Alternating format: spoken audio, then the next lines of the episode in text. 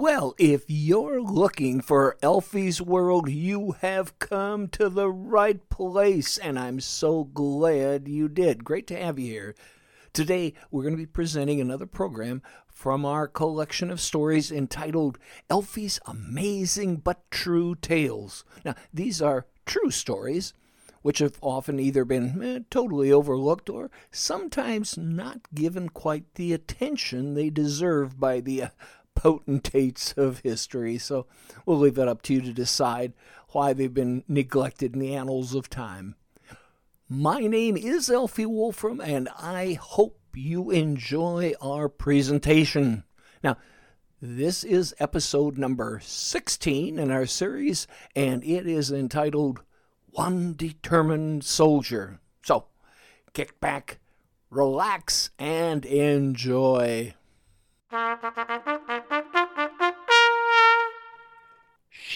Was one of the most determined soldiers who ever fought in the Civil War. Wait a minute. Did I say she? I mean, how could that be? Women were not allowed to enter the military in a combat role during the Civil War. That's right. Only, uh, well, uh, oh, let's just start from the beginning. Frances Hook, that's Frances with an E, was born in Illinois in 1847.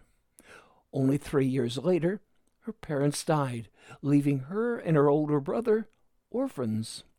Her brother proceeded to raise Frances until the Civil War broke out.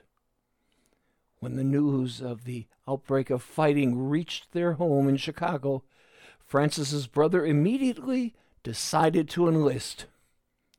Fearful of being left alone, this 14 year old girl disguised herself as a young man and enlisted alongside her brother. She told everyone she was a 21 year old man, but merely looked young for her age. Cutting her hair very short, she followed her brother into the 11th Illinois Infantry, uh, which was sometimes called the 19th Illinois Infantry, on April 30th of 1861. She enlisted under the name of Frank Miller as a private. Now, in those days, you could enlist for as short a period as 90 days because everyone thought that this was going to be a short war. So, Hook and her brother went through their 90 day enlistment with no problems. Never once, never once was her true identity discovered or even questioned. What, uh, because it was becoming more and more apparent that this was not going to be a short war that everyone had predicted, Frances and her brother decided they were not done serving the Union cause. Feeling that they had found a home in the Army, on July 30th of 1861, they both reenlisted with the 11th Illinois Infantry, this time for an additional three years. Now, during this time, they fought in several battles, including the infamous Battle of Shiloh. Now, this battle was one of the bloodiest of the Civil War, with over 23,000 men killed on both sides during the two days in April of 1862. Sadly, Frances's brother was one of the fallen. She was so devastated by his loss that she felt she could no longer serve in the same regiment where he had lost his life. However, the commitment of Frances Hook to the Union cause was not ended. Using the alias of Frank Henderson, she reenlisted for a third time, this time with the 33rd Illinois Infantry. After only a few months of service, she saw fighting in numerous battles. During the Battle of Fredericktown in October of 1861, she was wounded and sent to the regimental hospital. Well, as soon as that doctor began to treat her, he discovered her true gender. Frances was immediately discharged and told, Go home. But uh, Frances had no home to go to. Persistent as ever, she then enlisted for a fourth tour of duty, this time with the 90th Illinois Infantry Regiment. Now, with this unit, she saw considerable combat in numerous battles, including the Chattanooga campaign. During the summer of 1863, her unit was marching through Florence, Alabama. Like all the soldiers of her time, Frances was constantly on the lookout for food and supplies. While checking out an abandoned house, she was surprised by two Confederate soldiers who took her prisoner. Not realizing she was a woman, they sent her to a Confederate prison in Atlanta, Georgia. Well, determined as ever, it took no time at all before Frances tried to escape. Now, during her failed attempt, she was wounded and taken to the prison hospital. Well, while being treated for her wound, the doctor once more discovered her secret. She was immediately placed in isolation from the other prisoners. During this part of the war, prisoners were still being exchanged between the North and the South. So, on February 17th, 1864, Frances became part of a swap of 27 Union prisoners at Graysville, Georgia.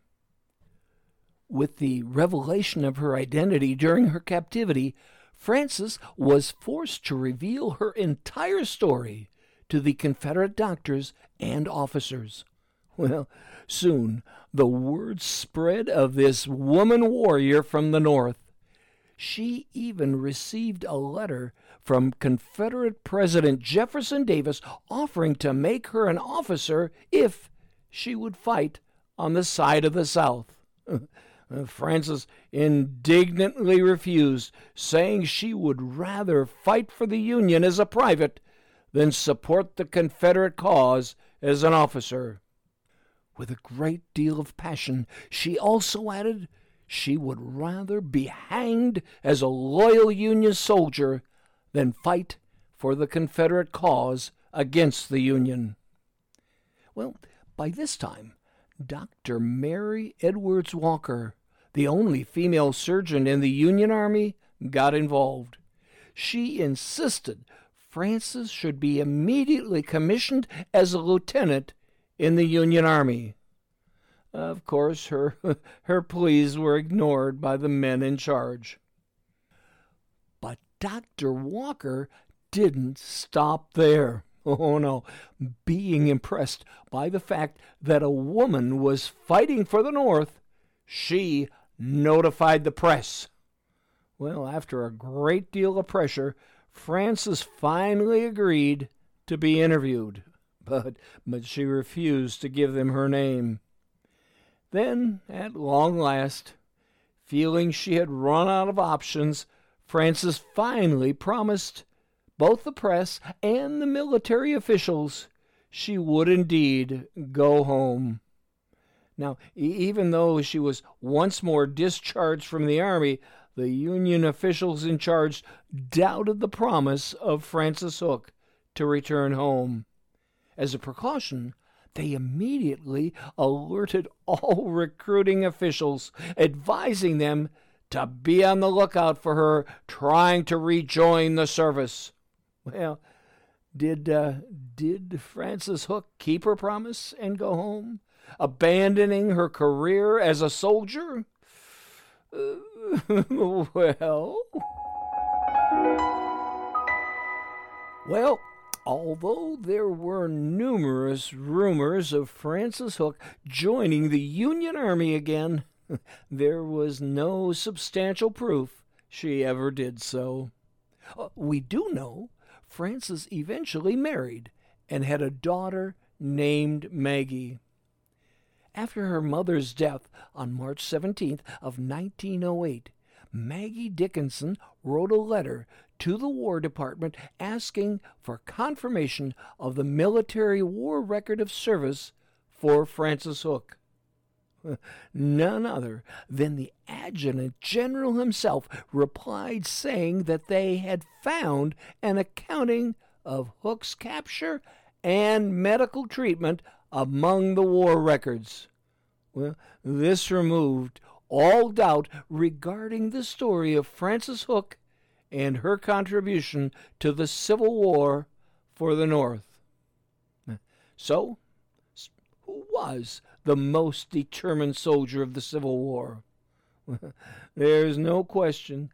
Near the top of that list must be the name of Frances Hook. Oh, yes, Frances Hook was indeed an incredible lady whose story is worthy of being entitled Amazing and with great determination true.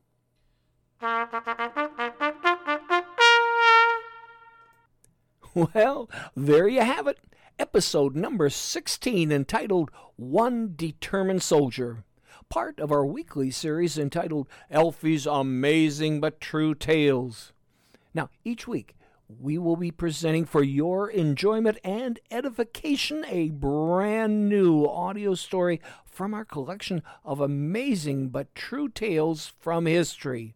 Now, some of these narratives come from our book entitled Alfy's Amazing but True Tales of American History and More. As a listener to this program, you are entitled to purchase autographed copies of our original book, Alfy's Amazing but True Tales of American History and More, at half the publisher's price of $13.95 or a mere $7 per book. And that includes shipping and handling.